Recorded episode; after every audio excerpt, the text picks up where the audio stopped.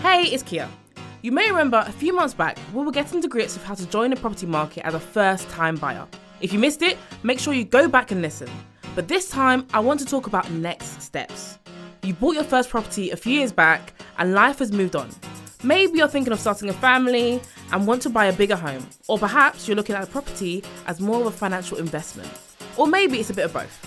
Whatever the case, there's a lot to talk about when it comes to moving up the property ladder. Also, it might be you're listening to this and thinking, I'm not even close to buying my first house. And that's totally fine too. There's still lots of useful information in this episode if you're considering trying to become a homeowner. With me to chat through all of this is Liam Anstruther. Liam is an independent mortgage advisor who set up the Mortgage Advice Club to help people with the home buying process. So, Liam, let's get into the nitty gritty of this. When is a good time to start thinking about the next step? Yeah, fantastic. So I think with the next step, there's usually two key factors that will come into play for people.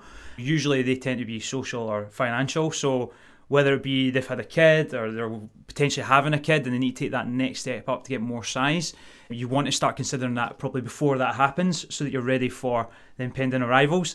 Secondly, it'll be financial. So whether it be with the way that property values have been kind of going, you know, your property values went up, you want to take advantage, or you've you've got that first stepping stone in the market, but you've got new jobs, you've got more money in, you want to get that property that might be a longer term property for you and your partner or yourself, then that's the time you want to say, right, now's the time to start looking, see what we can afford, what can we get, and then look to see what properties you can get for that budget. I think that's amazing. I think, it, like you said, it's just figuring out where you are to know when you're going to take your next step. So I want to then ask you, what are some of the challenges that people may face if they are actually looking to buy a bigger place? I think I think the biggest one just now is affordability. I think with the way rates are just now, as I said, we've got we've got a whole generation who are used to, you know, my generation who are used to seeing rates at one, two percent, not much higher than that. They're now double that. So that's going to have a massive impact on the monthly the payment. Electricity ain't cheap. Your council tax is going to be higher. So it's mainly about that monthly budget, and you really need to have a think about. It. And obviously, when we're speaking to our clients, we go through that with you anyway to make sure you know first step is this affordable for you. But it's about making sure that this step is worth it. Or it might mean that the next step might not be your forever home. It might be like a middle step. Mm. It doesn't necessarily mean you need to go from first house, first flat to forever home. There might be that middle property that you're like, right, it's bigger, we can afford just now, but you know, it's only a five year plan. And then planning to get that next step on it.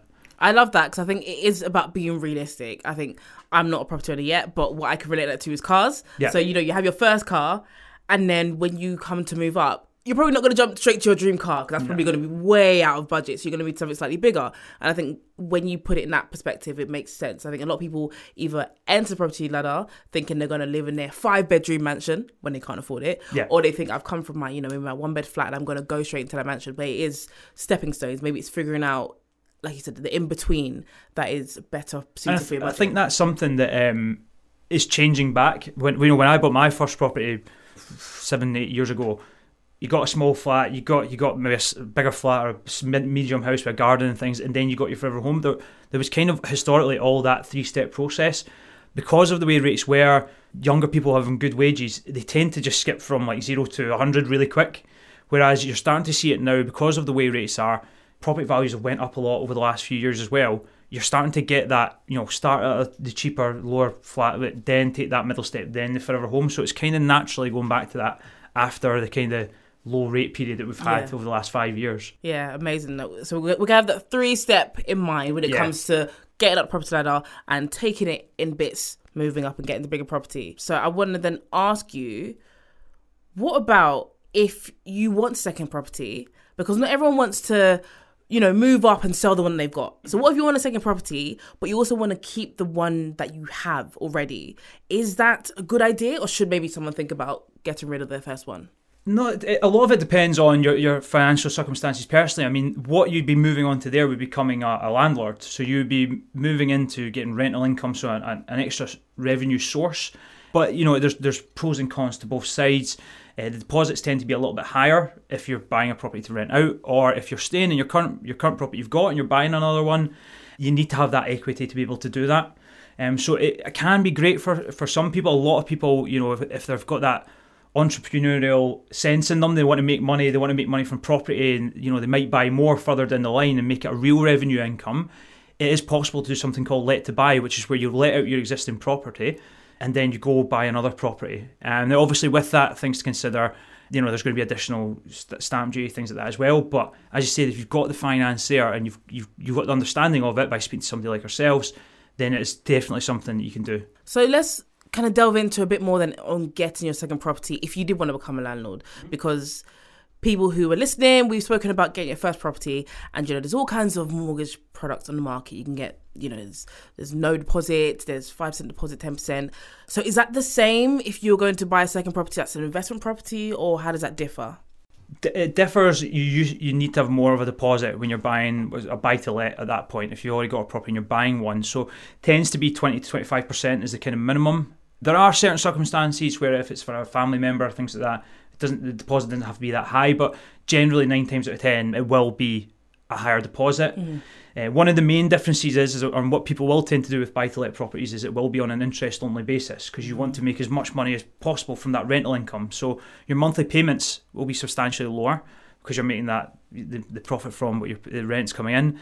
Um, but as I said, with the way rates are just now, there's a lot of landlords are probably going the other way rather than coming in. So, but again, sometimes that can be a benefit if you come in at this time. You're going to make more money as the rates come down. Mm, I mean, I think everyone loves when you hear making money. Everyone's ears prick up and they want to hear about that. But you did mention something there that's kind of want you to expand a little bit more. Is interest only mortgage. What what is that for anyone who doesn't know? Yeah, so so with with the when it's a second property, it's not the home you live in. The the risk is lower because in the worst case scenario, if you had to sell that property, it's not the one you're living in. So there's less of an impact on you. How lenders treat buy to let properties is it's not based on your income. It's based on the mortgage payment versus the rental income. So it's a completely different thing, and it tends to be a little bit probably easier on personal circumstances than what a residential home would be. So interest only is where you're just paying the interest and you're not bringing down any of the mortgage balance. So obviously, if it's your home you're living in, you don't want to be doing that. You want to be bringing down your mortgage, get it paid off as soon as possible, happy days, you enjoy your retirement with no mortgage. With a rental property, you want to get as much rental income out of that. And at the end of the day, when you get to the end of the term, you're ready to retire and you don't need it anymore, you can just sell it and you'll still have that, you know, fingers crossed your property values went up a little bit as well. So you kind of get that win-win from hoping a little bit of an equity boost and also the rental income as well. Amazing. I think that's good to know for people. I think there's all kinds of mortgage products and it can be so confusing, but you know, you break it down if you're going down that route for an investment property that makes sense there. But let's kind of bring it back. So someone who wants to get second property in general, whether they want to get it for investment or just for them to have themselves, what would you recommend that people keep in mind when they are coming to actually make this decision?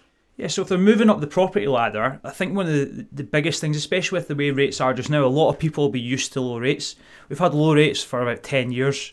So anyone who's going to take that next step now is going to get a little bit of a shock on how much higher the interest rates are. If you're getting a bigger house, tends to be a bigger mortgage, which automatically mean a bigger monthly payment, more electricity, higher council tax. You know, there's a lot of things you have to consider about your budget. So you, the main thing people need to consider is speak to someone like ourselves or even have a little look online on calculators and things to see is that property even just going to be affordable even with the you know the, whether it's a change in income or you're needing that extra space is it affordable? Because that's the most important thing is making sure that property is affordable for you um, whether it be. So and also if you're buying a bigger property you're probably going to have higher stamp duties another thing higher solicitor costs furnishing other rooms you know there's a whole lot of other costs and things you need to think about so it's that monthly budget you're thinking about as well as the, the kind of upfront cost. I love the fact that you mentioned affordability because I think it's great to be in a property ladder number one, and if yeah. you can move up, and that's another great achievement. But it is making sure you don't overextend yourself, you know, just for the sake of being able to say, you know, I've got two properties now instead of just one. Yeah. It is, like you said, it's factoring in and making sure, have I figured out? Because, like I said, now I'm getting two mortgages and not just one. Now there's double the expenses. Can I actually physically afford this? And if it's if it is an additional property you're going down, you, you've also got to think about have you got time and is it worth the hassle as well? Because being a landlord is a great great idea. It's about do you have the time to manage that property as well? Because as much as you can get letting agents and things to do it, but that will bring down what you make in the end. So it's about thinking about do you have that time, patience, um, the le- the stress levels to deal with that as well as the finances behind it. Yeah, I completely agree with you.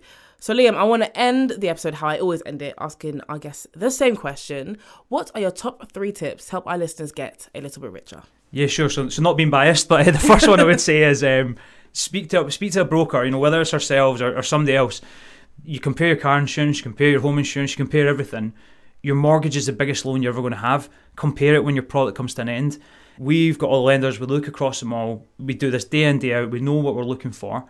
So to save as much money as possible, get that lowest rate, go with whoever the best lender is at that time. It will change probably in two years, five years' time when you look again, but that's what we're here for. We want to save you as much money as possible, get your mortgage paid off as soon as possible, so you can enjoy your retirement in your mortgage free home as soon as possible, because that's the most important thing, that's the end goal.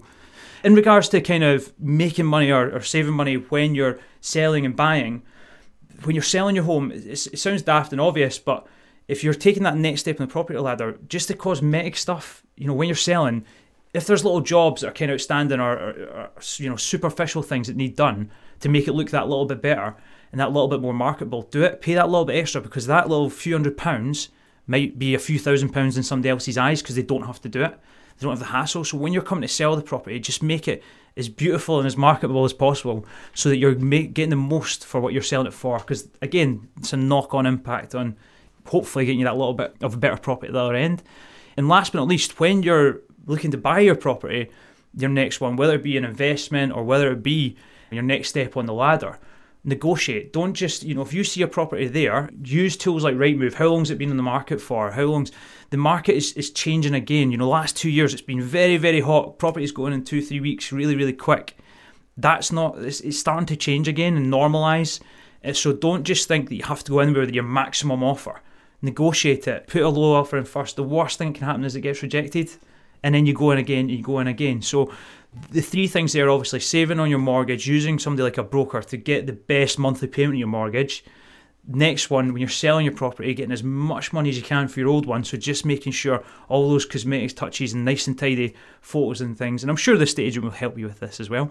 And then when you're putting in offers, don't be shy. Don't think you have to whatever the agent's told you or the person selling it's told you, put an offer in. The worst thing that can happen is they say no. I love those. Those tips are really good, especially the one to negotiate. Yeah. I'm always saying this: make sure you negotiate. Don't always take the first price you're given. See what you can get. And like I said, don't go with your maximum offer. Yeah. See if you can get it lower. If you have to get there, then you get there eventually. But you know, go in lower and see what you can get. You'd be surprised. Liam, this has been a great episode. You've no, shared so you. many gems. Thank you so much for coming on. Next time, I'm chatting all things credit. What is credit? What do we need to be careful of? And can debt actually be a positive thing? We'll get into all of it. But while you wait, if a little bit richer is helping you, then be sure to leave a review, hit follow, and tell a friend. It all helps other people find us. See you next time.